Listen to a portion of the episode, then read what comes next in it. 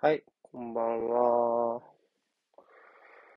こんばんは。はい、始まりました。えっと、久しぶりですかね。なんか久しぶりな気分ですよね。そうね、不定期開催みたいになってるから、まあ、えっと、ちょいちょいやっていきますね。よろしくお願いします。聞いてくれる方いらっはしゃったら。い。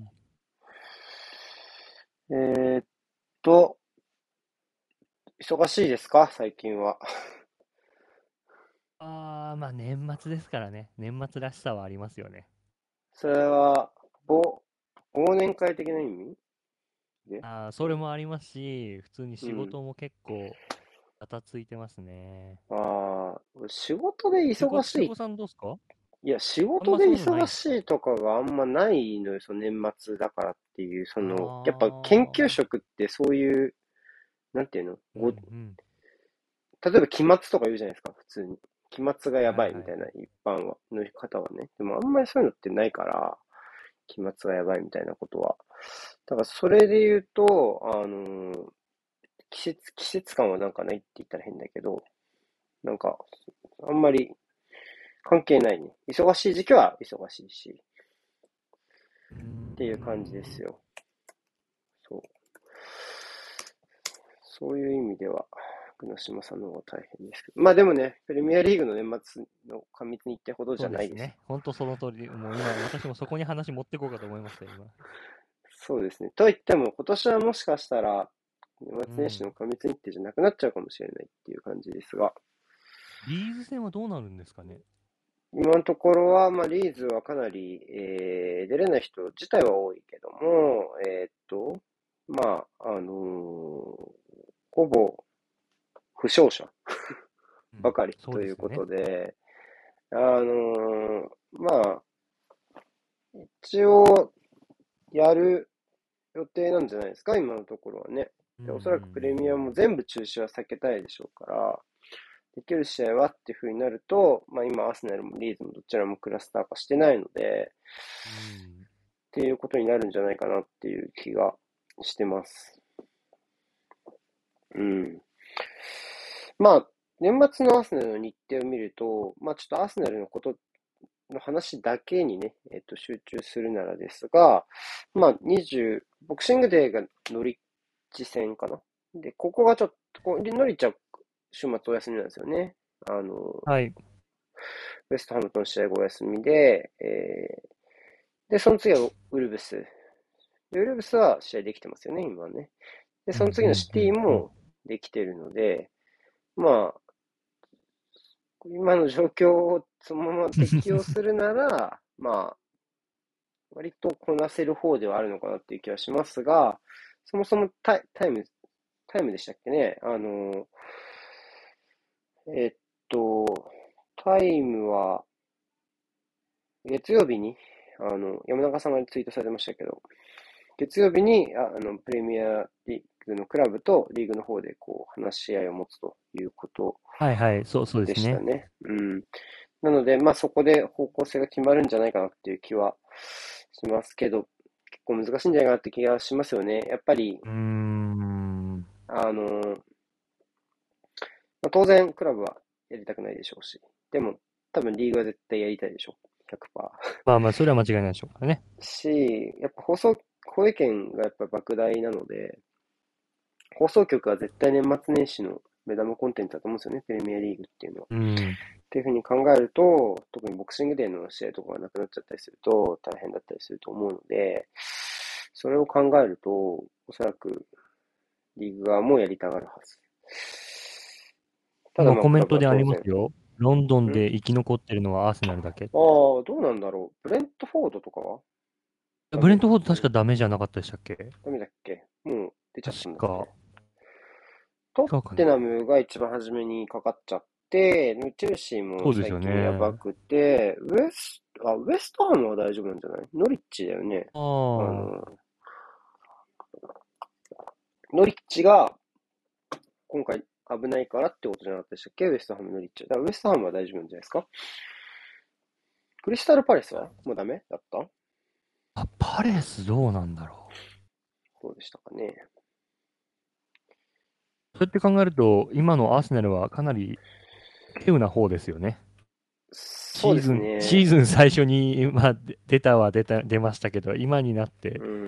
あまりないですからね。うん、そうね。まあ、かなり、えー、そういった部分で負傷者が少ないっていうところでね、あの今のアーセナルはかなりいい流れで来ているなっていうところはちょっとあったりはします。はい、まあ、キャプテンはいなくなりましたが、それだけですね。まあ、これはこれで別でなんかまた随分話せそうなネタではありますけどね。うん、まあね。でもまあ、うん、でもわかん、わかんない話ばっかりですけどね、正直。そうですね。うん。うん、なんでもう、それぞれの対応が好きか嫌いかみたいな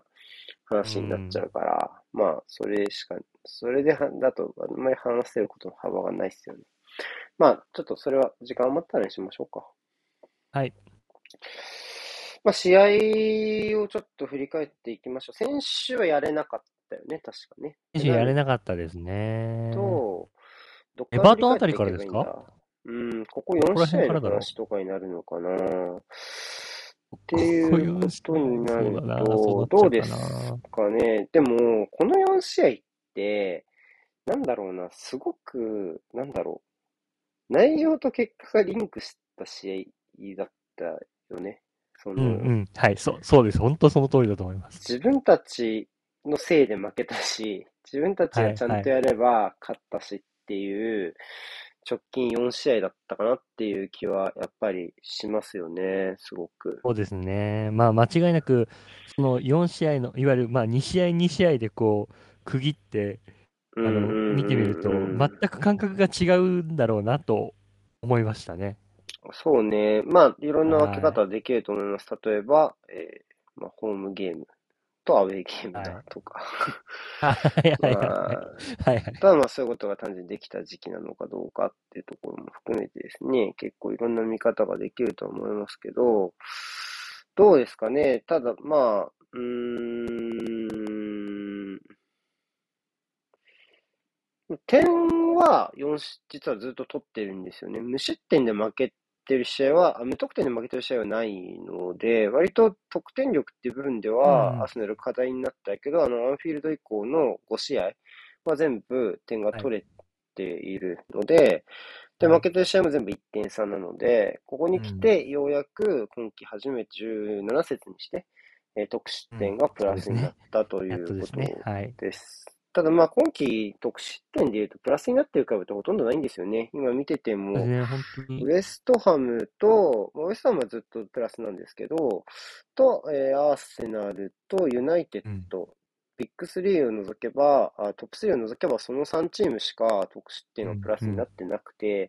うん、もうほとんどこのさんチームががめてるんですよね、得失点差。うんそうですね、シティがさんじゅうプラスさんじゅういち、リバプールがプラスさんじゅうご、チェルシーがプラスにじゅうなな、このさんチームのプラスを他のじゅうななチームでこう、他のさんチームで分配してるっていう状況になっているんですね。なので、こう、ちょっとよんい争いが天井みたいな状況にはなりつつありますが。そうですね。うんまあ、ただ、今、チェルシーがね、ちょっと調子を落としてはいますけども、まあ、いずれにしても、なかなか後ろのチームが差を詰められるほど圧倒的な内容で、そのなんだろうな、よん試合、ご試合とかで勝てているチームがないので、はい、まあ、ちょっとなかなか、あとはまあ、うん、単純にフォロワーのユナイテッドとスパーズの試合がないので、今はね、はい、そうですね。ありつつ、ちょっとなかなか難しい形になっているかなという気がしますね。まあ、スパーズは単純に未消化分仮に全部勝ったと仮定すれば、チェルシーまでさんポイント差。うん、なので、うん、一応上にキャッチアップできるチャンスはあるっちゃあるのかなっていう気はします。ユナイテッドはいち試合アーセナルより少なくて、勝てば順位が入れ替わるので、うん、まあ、ユナイテッドとスパーズがに勝利分を全部勝てば、アーセナルはろくいっていうことになるわけですね。うん、まあ、いずれにしても多分よんい集団、という形にはなるのかなっていう気はします。トッテナムは大変ですね。年内にやらないといけないんでしょ？カンファレンスリーグ。これかなりやばいみたいですよね。うん、ど, どう、どうすんだか全く分かんないんですけど、私も。やんなかったらどうなるんだろう。もう さんたいゼロ で負けでいいですってできないんですかね？わかんないけど。でもさんゼロで負け、まあ、でも多分それ、でもおそらくそうなりますよね、きっと。さんたいゼロで負けですって言うしかない。あとはなんか、フランスに行くプランもあるらしいですね、トッテナムが。あ、そう、あ、そう、それはあるみたいですね。はい。本来は、本来はスパーズホームなのかなけど、ちょっとそれが、うんうん、来ていただく立場になってしまう、あの、延期をさせていただいた立場になったので、うんうん、わざわざフランスに行くっていうプランもあるという話でしたけど、まあまあ、だから日程的にもかなり厳しくなってくると思います、スパーズは。おそらくね。うん。そんなこんなでちょっとね、どうなるかわからない状況ではありますが、アーセナル、うんはい、アーセナル自体の状態はどうですか？徐々に上向いてるなって感じはしますか？うーんと、まあ、そうですね。あの、うん、どうしても、ユナイテッド・エバートンを、はい、まあ、これ引きずっちゃうかなとは思ったんですけど、うん、まあ、このに戦がもの、うん、ものすごくいいというか、うんあのーうん、今、そのふたつの敗戦を、まあ、忘れさせてくれるような、じゃあ、うん、このに試合な、なんでこんなことができ、こんなことできてなかったんだっていう気にもはなったんですけど、まあ、そのマイナスを打ち消すほど、この特に、まあ、このハムの にたいゼロ っていうのはかなり、結果的にも大きかったですし、内容としても良かったですし、はいはいまあ、そういう意味だと直近の印象がものすごくいいんで、あのー、すごく個人的には好印、好感触ですね。そうですね。まあ割とアーセナル去年ロンドンダービーの成績が相当良くて、えー、っと、はい、まにほぼ負けてなかったんだよね。けど今年はもうチェルシーに負けてしまった、ブレントフォードにいきなり負けてしまったので、ブレントフォードそうですね。うん、形です。あの去年チェルシー得意だったでしょ。だから、うん、そうですね。うん、そこは良かったんだけど、あのやっぱり本家はもう負けてしまったので、ロンドンダービー、えーまあ、ウエストハムもね、かなり得意な相手でしたけども、まあ、引き続き勝つことができたっていう感じですね。どこから話していきましょうか。えっと、どこからにします？難しいけど、えっと、まあ、ジャッカーが帰ってきたのがエバートン戦かな？そうね。エルネニー爆撃、エルネニーの質問爆撃を受けたのがユナイテッド戦だと思うね。そこはじゃあ、そこはもう触れないでいきましょう。エバートンからいきましょう。うん、そうだった気がする。ただ、まあ、ジャカの復帰っていうのは一つ大きなトピックスだと思いますが、はい、どうですか、ジャカが復帰してきたところの影響とか何か感じる部分っていうのはありますかね。まあ、基本的には、まあ、まず、うんまあ、戻りが早いなっていうのがもうこれが何よりなんですけど、うんうんえー、まあうんとそのロコンガがどうかとかエルネニーがどうかっていうよりもやっぱり、あのーうんもまあ、ボールを持った場面での落ち着きとか、うんまあ、そういうきゅうじゅっぷんかんをうまく使えるって意味ではやっぱそういうジャカみたいな存在はあのー、スタイルがどうこうとかそういうの よ, よりもその存在としての価値はかなり大きい選手なのかなとはあの改めて思いましたね。そうね、まあ、あとはピ、はい、その存在がっていうところでいうと、まあ、ちょっとあの頭に触れた話でいうとオーバメヤンが、えー、っと今試合に出れない状況が続いていく中で、はいえっとそのまあ、アームバンドはラカゼットにありますけども、はい、やっぱりその落ち着いたシニアっていうのがね、この状況でどれだけいるかっていうところで言うと、まあ、ジャックが帰ってきたっていうのはかなり大きい気はしますけどね、その試合を、うん、中でっていうところで言うとね、っていう気はします。どうですかね、ビルドアップとかはどうですか、やっぱりあの縦パスがあるとないとですね、違いますかね。まあ、それは違うかなとは思いますね。うん、ただ、まあ、そのちょっと具体的にそのエバートン戦の試合の中にこう入の気になった点っていうのが、はいはい、ジャカじゃないんですけど、まあ、私多分これ瀬古さんにも言ったと思うんですけどあの、はい、マルティネッリの守備がここがなんかこういうのがちょっと不安、不安だなって思ってたんですけどこのに試合このに試合もまあちょっとところどころ個人的には気になるんですよ気になる場面はあったんですけどまあ、そういう、うんとまあ、不安なところをあその、まあ、気になるところはあってもそれをこう押しのけるだけ の, あの攻撃の良さっていうのはこのに試合であったわけじゃないですか、うんうんうんうん、それでもこのエバートン戦に関してはすごい個人的にはそのマルティネッリのポジショニングの悪さだったり、なんかこのこのエバートン戦だけはなんか本当に腑に落ちなくて、うんうん、負け方的にそこがすごいこう、瀬古さんどう思ってるのかなってそこちょっと聞きたくて。もうちょっと具体的に言うとどういう場面でしょうね。えー、とうーんと今ちょっと自分のツイートを振り返ると、うん。と面白いね。うん。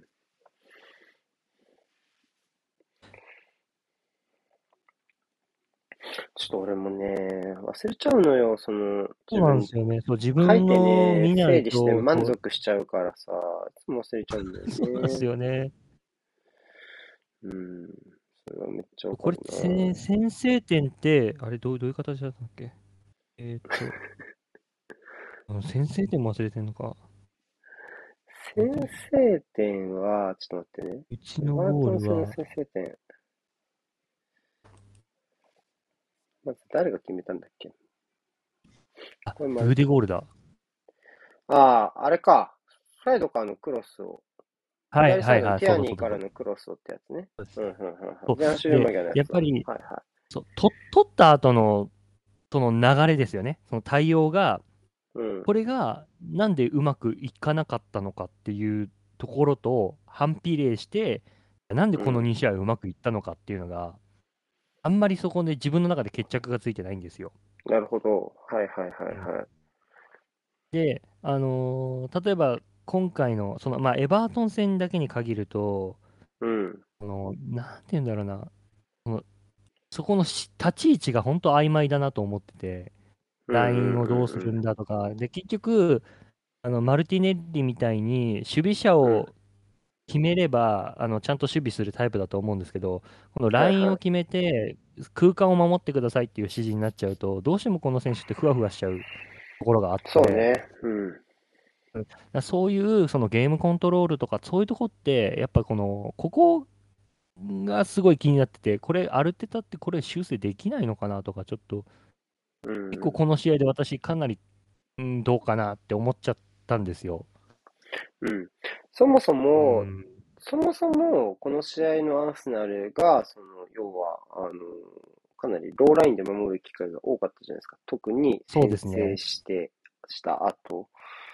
なので、そういうアプローチがそもそも良くないのか、まあ、どっちもっていう意見はあるかもしれないですけど、うんうん、ただまあまずエバートンが相手っていうことを踏まえると、僕はやっぱりそもそもそこはもう無条件で保持にはもうちょっとやってくれよっていうのはある。うん、ラインを押し上げた時間をもっと増やせたでしょうっていうのはある一方で、うん、例えばいちがつについたちにあるマンチェスターシティ戦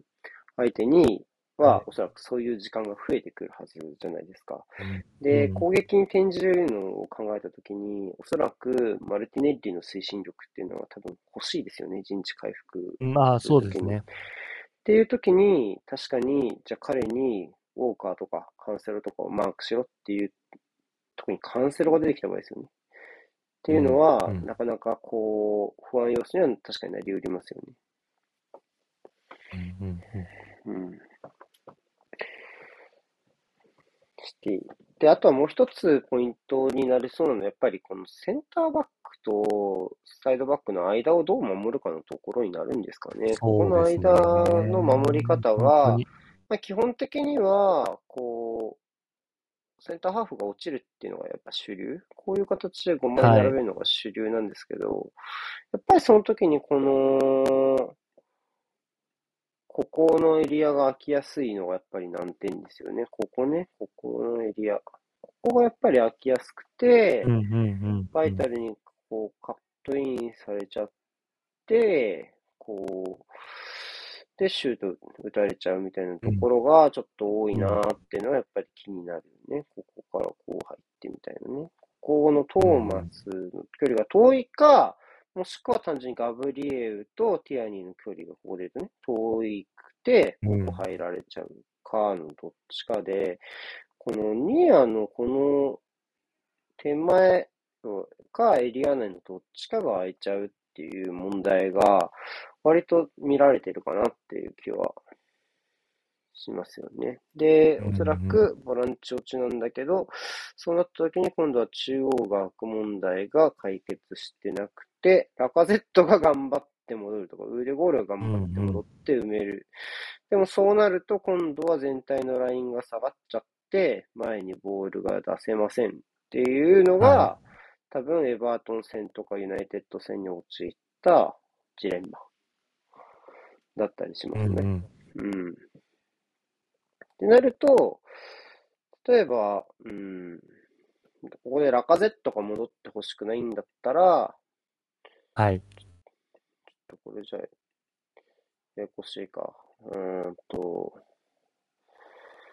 まあ、ここでラカゼットが戻って、相手の選手欲しいね、これね、説明ね。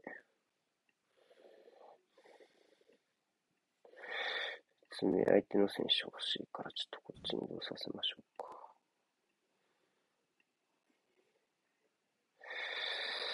まあ、やっぱり、基本的には、こうなっちゃうとやっぱ辛いから、少しでも、うん、どのエリアを使わせるかを決める感じがやっぱり大事だと思ってて、使われてもいいエリアを設定するのが現実的かなっていう気はします。はい、なので、まあ、ここでこうやって、まずごまいで埋めるんだったら、最悪、うん、ここは絶対埋めないとダメ。この腕ゴールがいるところは絶対埋めないとダメ。うん、ひゃくパーセント 埋めないとダメだと思います。うん、ここで埋めないと、こ結局、ここを相手選手が使えると、どうなるかっていうと、もう、ここからの、ここからのドリブルに対して、もう、結局、ここの選手が出るか出ないかっていうのが問われるし、こう横にドリブルするだけで、今度はもう、リシャルリソンがこう入ってきたりとかね、こういうこの背後を取る動きとか、まあこっち側でもいいですけど、ここからこう行く動きとか、この動きでもいいし、この人たちが出、出てきたらそういう動きすればいいし、出てこないんだったら、普通にミドルも狙えちゃうカットインっていう形になったりするから、この選手次第ですけどね。っていう形になるから、ここはやっぱ捉えちゃダメ。どう考えても。やっぱここは人は必要。まあ、トーマスがスライドするでもいいですけど、うん、人は必要。やっぱこっち、こっからだと、やっぱり簡単にサイドチェンジもされちゃうからね、ここを埋めなかったりとかしたら、はい、逆サイドも簡単に割と見えてくるところだと思うので、早めに止めないと。ここで、例えば、うんこうとかね、こう、こうとか。ってなると、もっとあや危なくなっちゃうから、それはやっぱ必要で、ってなると、まあ、捨てられるとしたら、まあ、ここはいなくてもいいかなっていう気はする。ここの前は、まあ、いなくてもいいかなって気はするから、まあ、マルティネッリがこっちに絞って、腕ゴールが前に残るのか、まあ、ここからクロス入れられる選手もいるのよね。アレクサンダー・アーノルドとかもいるから、なんとも言えないんだけど、一概には。ってなると、まあ、こう警戒しなきゃいけないんだったら、一時的にこうやって前出ながら、で、裏取られたらこれもう一回、ここからじゃあ、こっちが無理って言って、こっち側に流れられたら、もう一回下がるみたいなのを繰り返していくしか、こういう感じね。しかないみたいな。感じかなって気がします。今でも割とラカゼットは割と先に戻るのが選択肢になっちゃってるんで、それははい、はい、確かに点取られるよりはマシだけど、次に点を取りに行くよというか、一応盛り返すための準備にはなってないから、そうなんですよ。ちょっとそこが欲しいよねっていう気はしますよね。うん。うんだから結局これができなかったっていうことが、うん、そのすごい疑問だったんですけど、まあ、それがセインツ戦で、まあ、一転したっていうか、うんまあ、あれできてんじゃんできてんじゃんっていうかこう点を取った後の姿勢に関しても全然悪くなかったですし、うん、そのビルドアップの距離感も例えばこの試合エバートン戦と同じくですよね前線は前線違いましたっけえー、っと同じじゃないかな基本的に。ウーデゴールラカですもんね。そうですよね。うん。ですよね。ウーデゴールラカで、私すごい疑問だったんですけど、まあその、はい、しっかりこのふたりが降りてきすぎないっていうことを、まあその、うん、ちゃんとできてたなっていうのと、あとしっかり降りてくるときには、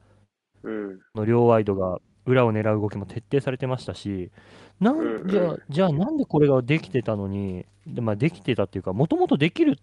下地はあると思うんですよ。だからこそ、はいはい、やっぱ 急, 急にできなくなっちゃう試合が出てくるっていうのが、このアルテタのちょっとこう不満じゃないですけど、なんかそこのこうやっぱり継続性ですよね。そこがちょっと欠けてるかなと思ったんですけど、うん、このに試合はまあまあまあまあ見事にできてたんで。そうね、まあ一つポイントになるのはやっぱりセンターバックはちゃんと距離を飛びながらビルドアップができるかというところだと思うんですけど、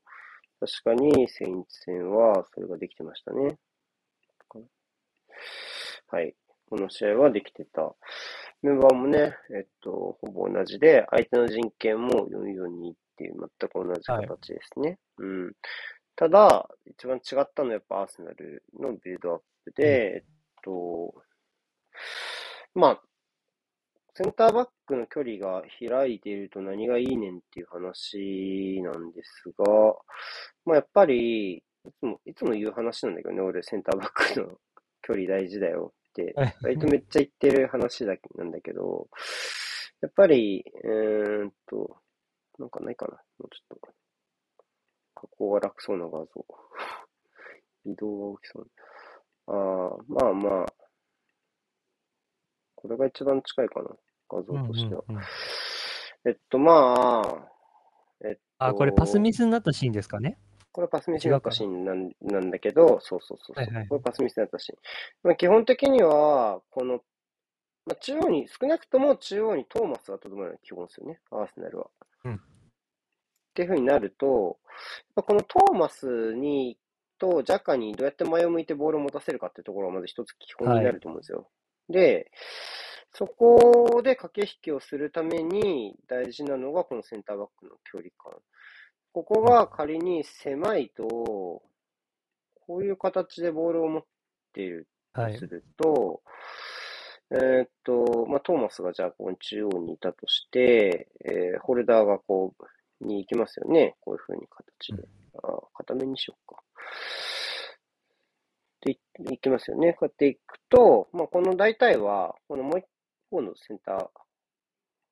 ックがこうついたりとか。うん。うん、あるいは、えっと、まあ、後ろから来て、来ててもいいですけど、すごい守りやすいんですよね。要は、ここを、このツートップの横の幅を狭く保ちやすい。要は、トーマスの門が開かない状態ですね。この幅が大事。うん、はい。でも、センターバックが広い位置を取ると、このツートップは当然開きますよね。開かないといけないから。はい。横移動も多くなる。うん、かつ、アーセナル側からすると、このラムズデイルを使いやすくなる。この一つポイント。はい、で、そうなった時に、まあ、こっち来たら、こうやってこっちへ塞ぎに来たら、今度はここに渡して、ここから前進すれば良いし、うん、ここの距離が遠いからね、真ん中の、はい。っていう形ですごいファーストラインを越えやすくなっています。で、アーセナルはこの試合結構多かったのは、で、まあ、いつもだったら、こう、ここで、だから、例えばここにジャカが入って、ここから、こう、ってのがよくあるやつね。左落ちっちゅうあるやつ。でもこれも確かに一つ、ファーストラインを越えるためのやり方なんだけど、まあよく、ファーストライン越えるだけなんですよね。そこからの後のっていう意味だと、結局そうなんですよね。そう。で、よくある話で言うと、例えばここで、左に落ちると、まあ、ジャカの、のパ好きなパスって大体こうですよね。こういうパス。こういうパスよ。こういう、はいはいはいはい、こっからここのパス。こういうパスが好き。うん。うん、大体はこういうパスですよね。やっぱり彼はかなりはっきりした左利きなんで、こうか、うんうん、まあ、こうよね。どっちかよ。うん、こういうパス。どっちかだと思う。ってなると、ラカゼットの距離次第ですけど、大体そっから先の展開が、もう、この二人になっちゃう。この二人での中のケミストリーしか生まれなくなっちゃう。はい、はい、はい。のが割と分かりやすい問題としてあるわけですね。で、ジャカ自身がやっぱり、まずフォローに行けないのと、じゃあここで今度はラカゼットに一回行っちゃうと、そしたら今度は、じゃあ、ここ誰いるねんっていう。上でも落ちちゃってます。うん、もう坂一人しかいないですよっていう風になっちゃう。そうですよね。っていう風になっちゃうから、ファーストラインを超えるだけならこれでいいけど、でも、はい、じゃあラムズデイルがそんなにボール持ってないゴールキーパーかっていうと、そういうわけじゃないじゃないですか。はい。っていう風になるので、やっぱり、ここにジャカを使うんじゃなくて、もう一個前、ジャカは。っていう形にすると、かなり選択肢も増えるということになります。で、この試合よく使ってたのは、このホワイトを使った後の冨安で、ここのテラのチェックがね、若干遅れやすかったね、サウスタンっていうのは。で、こうなりますと。で、まあ、一見これだと、ジャカとトーマスふたついても、ふたりいてもねって思うかもしれないけど、まあ、割とそうでもなくて、まあ、ディアロは多分ここにつきますよね。ここにつくか、まあ、こっち入るかはあれですけど、やっぱり、ちょっとこう、後ろ目になると、なかなかこ、ここ、こ、ここでウォードプラザが、例えばジャカに強気でいっちゃうと、今度はこのラカゼットが見えてきちゃうので、なかなかこう、はいはい、あの、冨安としてここにチェックが遅れると、まあ、かなり選択肢がある。ウーデゴール、ディアロの背後を狙ってもいいし、うん、ウォードプラウズの後ろを狙ってもいいし、でもここが嫌なら、で、こうちょっと下がり目、ボールより下がり目の位置取るなら、普通に横でもいいし、はい、なるとここで今度はジャカが前向いてボール持てるから、こうなると今度はこっち左側。使えますよね。かつ、そうなると、かなり重心も全体上がってくるので、センターハーフもサポートに行きやすいしっていう攻撃の流れができやすい。うん、っていうことです。で、まあ、サウサンプトン戦はこれに加えて、ここから、じゃあちょっと全体的にプレスが強くなったときに、さっきね、あの、あった図の話ですけど、はい。じゃあ、手前の選択肢防がれたらどうすんのっていう話ね。ジャカもトーマスも捕まってるよっていう風になった時に、初めて腕ゴールを置いてくるっていう形。はい、これはでも、あの、確かにミスにはなりましたけど、うん、その、順番としては分かりますよね。順番としては。そうそう、まあ、ビルドアップってよく、ガルディオラとかが言うやつで言うと、はちたいろくを、とかななを攻略しましょうっていう話になるんだけど、まさしくこれはその場面で、アーセナルのプレイヤーがいち、に、さん、よん、ご、ろく、なな、はちにんに対して、サウサンプトンのプレイヤーろくにんなので、うん、このはちたいろくをどう動かしていくかっていうところで言うと、目の前のところ全員塞がれちゃってますよっていう風になった時に、もう一人が出てきて受けるっていうところは、一つ解決策になります。と、あとはこの試合もう一つポイントだったのは、このマルティネッリとリブラメントのところのマッチアップと、はい、サカとカイル・ウォーカー・ピータースのマッチアップのところが、はい、これは攻撃の面で言うと、アーセナル側にかなりマッチアップが有利だったので、まあ、ここに単純に前、前、相手が前から来た時の攻撃側のメリットっていうのは、おそらくこう、後ろのスペースがあるところなんですよね。で、うん、全体がこう、同数で来てるのが基本だから、こう、はい、後ろが同数で受けるっていうのはかなり不利な状況になりやすいですよね。と、うん、やったときに、じゃこの後ろ側をこう脅かせるプレイヤー、このスペースを脅かせるプレイヤーって、アーセナルって誰がいんのっていうことになるんですよね。うん、で、それが、例えばラカゼッターと割とちょっと、もうちょっとこう手前に矢印のベクトルが強いプレイヤーだったりだとか、そうですね。感じだし、えー、っと、まあ、オーバメヤンでも、やっぱり、彼自身がなかなかこう、駆け引きは当然しますけども、えっと、裏に抜けることで、抜けなきゃい、裏に抜けるのを恐れなきゃいけないほど爆発的なスピードがあるわけじゃないですもんね。うんうん、っていう風になると、まあ、そこでマルティネッリが割と、ここでこう、裏に抜ける動き、リブラメントを翻弄したりだとか、うん、あとやっぱサカが割と背負える。ので、こう背負いながらの前進うまいですよね、坂は。背負いながらこう落としたりだとか、はいえー、そういうプレーの幅が割と出てきたので、サイドバックぐらいだったら割と背負える選手が出てきたかなっていう感じがするので、うん、この両翼が、えー、かなり、えー、っと前進の際の起点になったのがサウサンプトン戦でした。はい、ちょっと風ウエストハム戦はちょっと風情違ったけどね。ウエストハム戦はもっと、うんうんえっと、ルートが決まってた感じ、ねまあ、だ, だいぶ、だいぶ そ, そんな印象ですね。うんうん。ウエストハム戦は割とね、そこでルートがもっと決まってきた試合かなっていうふうに思います。ウエストハム戦の話を少しすると、そのままウエストハム行っちゃいましょうか。行っちゃいましょう。行っちゃいましょう。えっと、この試合ね。えっと、まあ、割とルートが決まってましたよっていう話です。えっと、はい、まあ、ここの坂のところにどうやってボールを持たせるかですよね。えっと、ウェストハムは、サウサンプトンほど強烈に前プレーをかけてくる感じではなかったので、うん、まあ、ライスは割と後ろに重心持ってるかなっていう感じ。行っても装着だけかなっていう感じだったので、はい、ラムズデイルを含めたビルドアップをちゃんとできるならば、要は同数ではめられることはまずなかった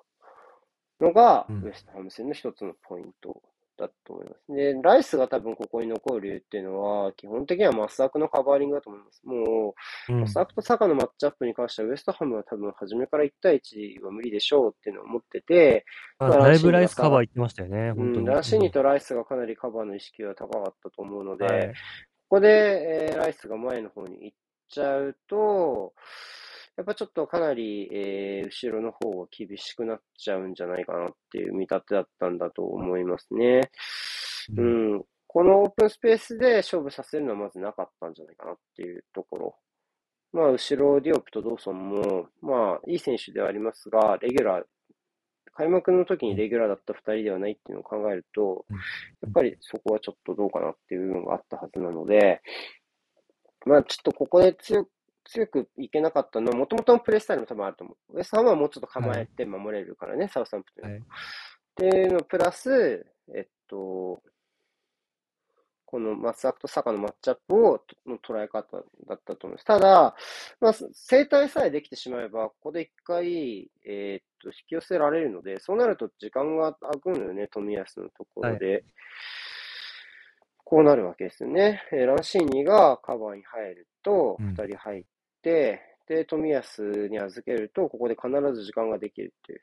で、ここから対角のクロスですよね。これは、まあ、イメージ、イメージとしてはこういう感じかな。こういう感じの対角のクロスがあって、うん、で、まあ、サウサンプトン戦でもありましたもんね。このファーへのピンポイントのね。そうですね、ありましたね。そこを多分狙ってきたのかなっていう感じではありました。で、まあ、冨安なので、まあ、当然、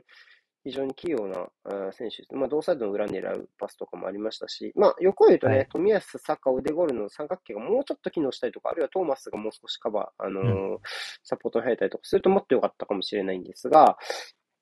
まあ、それでも冨安はずっと悪くない選択肢を作り続けて、いやー、えっと、選び続けてたかなと思います。この試合だけでも、うん、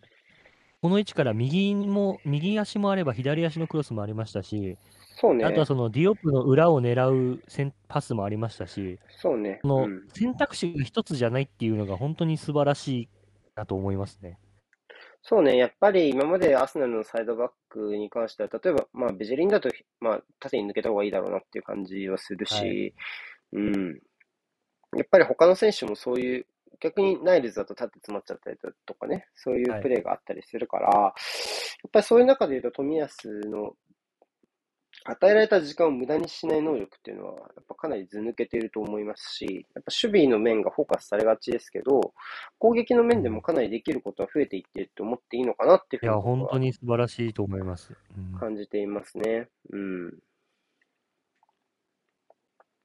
はい。あとは、ウエストハム戦は、他に気になることはどこかありましたか？ウエストハム戦は、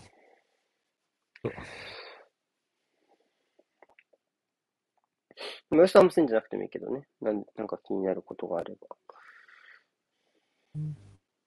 お題として話したいことありますか？あ、あとは、あはい。のーまあ、その、対比的な話になるんですけど、先制点はのい。シーンがあったじゃないですか。はいはいはいはい。先制点のシーンは、あの、まあ、今日流れ的にはすごくいいと思うんですけど、ジャカの左落ちがはまったパターンだとは思うんで、思ったんですけど、どうはいですはいかはいはね。い。そうね。先制点の場面も図解していったので、えーっあ、そうなんです。と、そう、あの、その通りだと思います、基本的には。こういう形だったと思う。えっと、ガブエルがボーうルをん持っうん。て、えっと、その時にジャカが開いたのに、このボーエン、まずはサイドの選そう手でがすよついね。ていって、マルティネッリが一回開くことで、ソーチェうクんうん。を横に引っ張った後に動き直しでぶっちぎったって形。はい。で、ラカゼットが引っ張っていくんですけど、これやっぱドーソンが遅れたけど悩んで出てきたのね。そ、そで、う、おそんな感じでした。そうなのよ。で、俺は、あの、遅れて、遅れたけど出てくは一番やっちゃいけないプレーだと思ってて、個人う的んにうは。ん遅れんなら出てかない方がいいのよ。そうれでん。言うと、このドーソンの動きは明らかにラカゼットにはもう反転する余裕もあったぐらいなので、うん。これはドーソンは良くない。けど、まあ、トリガーになったのは、やっぱりこのジャカの左落ち、一人人を連れたことね。が、やっうぱん。まずポイントだったと思うし、そうでやっすぱね。りね、この左に落ちるってこと自体は確かに良くないこと、うーんってされがちなんですけど、し、まあ確かにエバートン戦とか、えーユナイテッド戦とかは、あーまあ、特にエバートン戦か、とかは、かなり落ちることでどうなんだろうっていうとこそうろそうがあっそうそう。そうたし、さっきも説明した通りなんですよね、落ちるデメリットっていうのは。はたい。だ、やっぱり人を引き連れられるならやっぱ別なのと、あともう一個ポイントは、裏に抜ける動きがあれば別なのよ。だからうそういう意ん味でうは、ん。マルティネッリがこの走れるっていうのが一つポイントなのかなって思う。なので、結そ局うです引いね。た分、よ例えばこう、サイド、サイドチェンジってこう、すごいいいこととされるように、この、この縦に、この相手、相手の陣形を縦に広げる動きじゃん引いたのに対してこの裏は抜けるって。やっぱい。そういうはこい。とで陣形を学びさせるような動きとかは、まあいいですよね。なので、まあ、しやっぱ、よくベルナルド・シーバとかが、あの、ね、よくやるのは、まず、はい。こう、シティがみんなつい、まあどこも空いてないよっていうふうになった時に、じゃあ、お前どこまで、俺降りたらどこまでついてくるのって、まずベルナルド・シうーんバやったりするうんしうん。ますはよいね。はいはいはういん、はい。そういうのが、あの、本当はピッチの中で全部できれば理想なんですよ。ただまあ別についてこないなら、ついてくるなら、まあどんどん降りていけばいい確し、かにな。ついてこないなら別に意味ないし、ブロックのうー速を受けてもっていうとん。ころもあるから、どこまでついてくるかついてこないかっていうのを見極める必要があるんですよね。で、多分、ウエストハムは前半ややっぱ良くなかったと思います。やっぱロングカウンターはまんなかったし、たまんなあかったでの、す自ね。身、はい。自身深い位置から攻撃が始まっちゃうと難しいってことで、ちょっとだけプレスの意識が高まったと思うんですよね。そうなったところで、ちょっと、あの、えっと、プレス、えーまあ、ハイプレスに出ていったところを、こう、アーセナルがひっくり返したって形だったはとい。思います。ただ、まあ、やっぱガブリエルがちゃんと持ってここに刺せたっていうのはまず良かったし、あそう、とは、そうま、思いますね。はい。そううん。ね、マルティネッリを使った時の特徴としては、割とラカゼットが降りてくる動きに対して絞るのが早い。すごい早いんですよ。うで、これは良し悪しんだとう思っんてて、僕は。う直ん後の、直後、ゴールシーンの直後ごじゅっぷんぐらいのシーンを見てもらうとわかるんですけど、今度ティアニーが今度左で遅いボール持って、誰もサポートいなくて困ってるみたいなと、ところもあったのよ。うんそうの直ん後うにね。んうんで、それはやっぱりちょっとマルティネッリが早く中に入りすぎてるせいで、大外アイソレーションみたいになってるけど、ちょっとティアニーだとそういう感じじゃないかなっていう風なうのんはあったりとかするので、良し悪し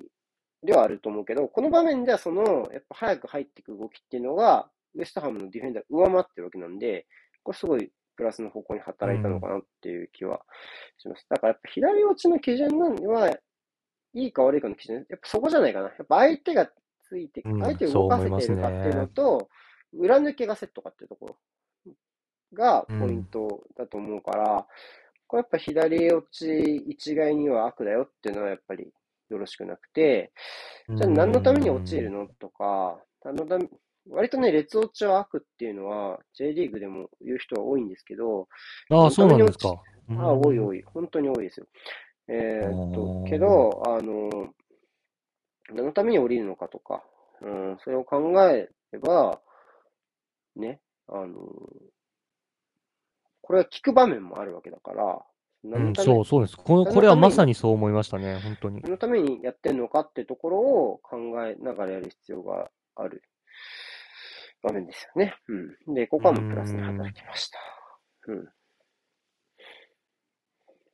面白いね。まあ、あとはその、やっぱマルティネッリもこのご試合ですごい評価が上がっ、うん、確実に上が序列を上げそうな選手にはなってますよね、本当に。うん、契約結び直すみたいな話も、あの、あ、なんか出てましたね。あの、ありますから、そういうところあるのかなって気がします。まあ、ただに列目のよにんのレギュラー争いには、やっぱよにんになりましたよね。これに列目のレギュラー争いがね。そうですね。よにんですね。っていうところになったので、そこはやっぱ一つ大きいのかなっていう気はします。うん。まあ、この、このメンツだとトーマス以外はアフリカネーションズカップは問題ないんですよね。アフリカネーションズカップにそもそも、あの、行くんですかっていう話があるので。そう、行われるんですかっていうところですからね。やるはやりそうだけど、欧州側とやっぱ選手派遣の綱引きがやっぱりかなりきついみたいでっていう感じでしたね。はい、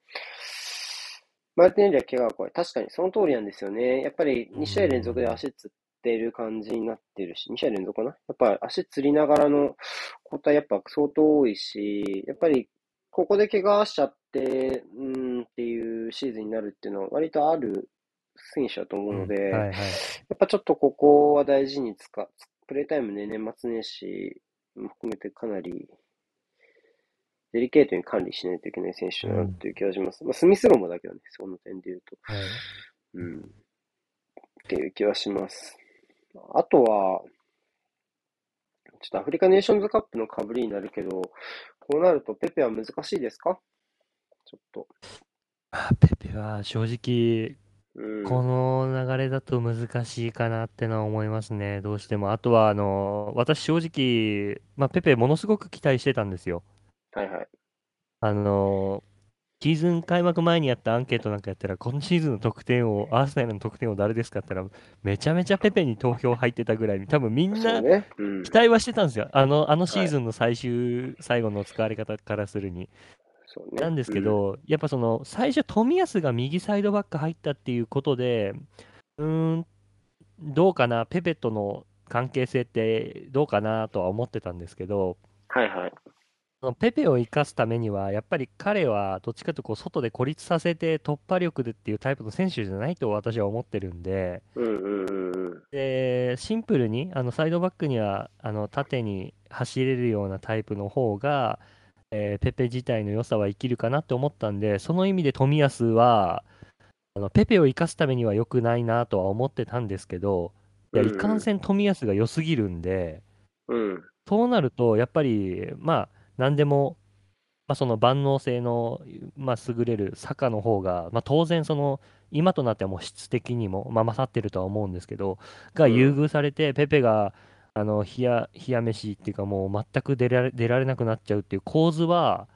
あの仕組み的には頭の中ではすごい理解できてますね、うんうんまあ、納得というか、うんまあ、右の大外誰が取るねん問題で割と相対的にペペかなっていうところはなんとなくみんなの頭の中にこうやってあって そ, そこに対するこの夏の違うアイデアとしてまあ、サイドバック新しい人が誰かっていうのがパターン A としてあって、はい、もうして、まあそう、まあ、そうじゃない人が入ってきて、で、かつ、坂がある程度そこでやれちゃうっていうことが、目処が立ったので、あの、そうなると、なかなか、あ出番がっていうところがあるのか、あるいはそもそも本人のモチベーションがとかちょっとしたトラブルがあったのかとか、ああそうですよね、そういうところもあったりするのかなって気がします。僕はペッペの持ち味は難しいけど、右からのマククロスは相当上手だったりとかするので、あのー、やっぱり エフエー のシティ戦のあたりとかそうでしたよね。すごいいいクロスとか上げてた印象ありますね。まあ、そうね。やっぱ右よんじゅうごどぐらいのところからの、はい、うん、まあ、カットインまで言うとどうなのかなって気がしますが、ただ意外とここら辺のステップが割と不規則で読みにくいので、うん、ちょっと一つ対応間違えるとね、ピーケー だったりとか、まあ、ミドル打つ間合い開けちゃったりとかして、守る側からしたら怖いのかなっていう選手ではあるんですよね。ただでもやっぱり止まった状態で持つというよりは、うん、ちょっと動きながらボール持った方が多分本当は良いのかなっていうふうに思うし、逆にそういうのができちゃえば左サイドからでも割とできるっていうのは、うんうん、昨シーズン見ていた部分かなっていう気がします。ただ、どうだろう、個人的にはちょっと補佐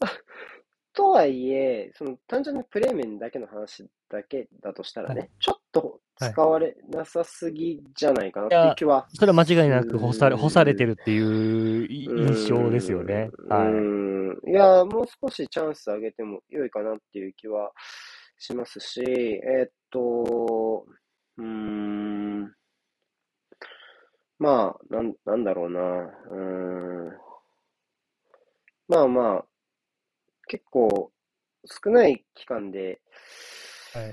評判を戻せる選手っていうのは割と、うん、それほど今のアーセナルの地位が盤石なものではないっていうのもありつつ、うんうん、あのー、リカバリーできる部分だと思うんですよ。良くも悪くもね。うん、やっぱり、腕ゴールもかなり得点を決める前までとかそういう言われ方をしてましたし、そうですね。うん、まあ、ペペとかジャカとか、要はそういう、うん、相手とのトラブルで信頼関係を失った選手も、うん、その後の活躍で一度場所を取り戻したりはしているので、まあ、個人的には、まあ、この状態がね、いちねんかん例えば続いてしまったりだったとかしたら、はい、あのー、もう当然考えないといけない。はい、けど、うーん、やっぱり、うん、そうじゃないですし、ね、まあ、年末の、ね、日程通りこなせるのであれば、かなり過密になってきますから、うん、し、やっぱりこう、最強のじゅういちにんを決めるだけがサッカーではないので、あのそういう今これコメントに出ている欠点とかは当然あのご指摘の通りだと思うんですが、ただまあそういう選手でもうまく組み込んでいかないとプレミアは僕は勝てないと思っているので、うん、あのー、やっぱりそういうところの使い方を模索していかないといけない。まあ、オーバーメインに関してもそうかなと僕は思うんですけど、やっぱりそのいる選手をどう使うかってところをもっとこう突き詰めてやっていかないと、あの、やっぱり、やっぱじゅういちにんしかいないじゃんっていう風になっちゃう。どっかで。っていうのはやっぱあるし、そういうところの選択肢を広げるトライっていうのはやっぱり続けてほしいですよね。そうです。うーん。やっぱそこは、やっぱそこは、うーん、カンファレンスリーグがあったらちょっと違ったのかなって気はしますが、正直少しね。まあでも本当にその冬の市場の立ち回りがちょっと分かんないですよね。このオミクロン株のこの影響もあって、どういうふうに各クラブが立ち回るかも分かんないですし、ちょっとそこら辺の売却関係もちょっと難しそうな感じはしますけどね。まあ、セオリーに関、セオリーで関して言えば、アーセナルは動かない、てか、普通は動かないべきなんですよね、冬の移籍市場って、はいはい、要は緊急補強が基本なわけで、はい、ただ、アーセナルの場合は、要は契約関係で、ラカゼットがかなり特殊な環境、状況にいるのでっていうところがあるので、うん、 うん、そこがやっぱり一つこうもしかしたら動かざるを得ないポイントになり得るのかなっていう気はしますよね。あとは中盤のアフリカネーションズカップ勢の抜けた部分を補うのか、うんうん、まあ、こっちは冬じゃなくてもいい気もするけどな。うん、やっぱり、うん、あ、でもね、もしかするとだけど、割と冬、今年はね、もしかしたら冬は動き、冬に動きたい人はいるかもしれないですよ。要はしちがつまで待っちゃうと、はい。じゅうにがつにワールドカップがあるから、要あ、はそのそう半だそうだそう年、だ。半年で出番をつかめないと、って風になると、ちょっうとんうん。ね、あの、残り半年でフォームを崩したくないっていう選手があんまり移籍とかにトライしない可能性もあるので、もしかすると冬に先に動きたいっていう市場になるのかうもしれん。ないですよね。ただ、うん、言った通り、オミクロン株ね、のところが不透明だから、うん、うちょっとなんともーん。言えないですよね。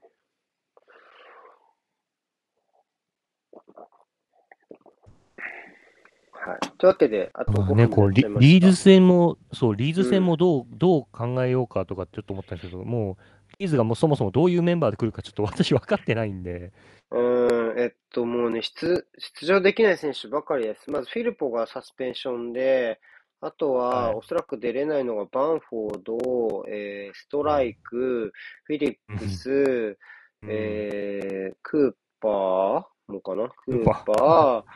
ー、えーっと、あとは、もうちょいいたな。あ、あと、ダン、ダン・ジェームスもかな、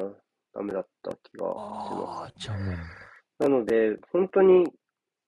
かなりギリギリじゃないかな。センターバックがほんと全然いない。あ、レスターもいなかったけどね。レスターはマジ全員怪我でいなかった。うん、うん。けど、あの、まあ、そうね。リーズもかなり苦しい陣容だと思います。ロドリゴ戻ってこれるのかな、わかんないけど、ワントップがいないですね。普通にそうなっちゃうと。うん、中盤砲手、クリヒ、シャックルトンとかになるのかな。あで、右ラフィーニあ、ャ、ひで、ロバーツ、ハリソンとかかな。で、後ろエイリング、サイドバックがいない、ダラス、あとは、センバふたり みたいな感じになるんですかね。とかじゃないかな。うん。そんな感じな気がします。苦しいうん、かなりいる人を多分並べただけになっちゃうので、あの、もう本当に戦略もクソもないと思うし、まあレビュー、プレビューはもう大体書き終わりましたけど、やっぱり、うん、個人、難しいですね。リーズは、やっぱ、まあ、前に出ていかないと、あそう、の、良そさう、がそう、出そなう、いのよね。まあ、守っそうでてす我ね。慢した先がなそう、いチームなので、ローラそうインな、でそうなんですよ我ね。慢するって、でね。もやっぱり、バンフォードいないのきついんですよ。バンフォードがはい。ふたりのセンターバックに対してどれだけ行くか、どこをどうや、どういう方向から詰めるかのおかげで、中盤より後ろはがい。こう終えてる場面があるので、そこがいないところで、やっぱりジェームスもすごい頑張ってますけど、なかなかやっぱうそれん。がいつも通りのプレスにいかない。で、やりきろうってなるとなな、ななてん取られますみたいな風になうるんん。で、まんまく。そこがやっぱポイントだと思うので、やっぱさっきの今これ映ってるようなラカゼットの降りる動きとマルティンリの抜ける動きみたいはな、い、こはれやっい。ぱ縦の動きは超苦手ですよ。これやっぱ動作もかなりついていくけど、やっぱりこのラカゼットを収めさせないほどの力はそんなにないので、やっぱセンターバックうが。ん。ってなると、もう、こっから、あの、縦方向に揺さぶる動きっていうのは大事だったりとか、あとはさっき言ったように、誰がどこまでついてくるんってとこね。多分ついてくるからうね、ガンガン。ん。ってなると、どこを開けるのか、で、どこから誰を前に向かせるのかっていうところを設計しながらできれば、割と面白い気がします。まあ一う応、日ん。程的にはアーセナルの方が不利、中ふつかなので。うん。そう、そうですリーズね。はみっかあるけど、まあ選手の層まで考えると、はい。やっぱアーセナルの有利は動かない。あ、苦手なアウェーといえど動かないと思うし、絶対負まけあちでゃいもけこないこはのさすがで、に勝ち点さんはでも欲しいですよね。欲しい。まあ、唯一気さになするのががやっぱに。りラフィ、ラフィーニャのところはやっぱり当然一人で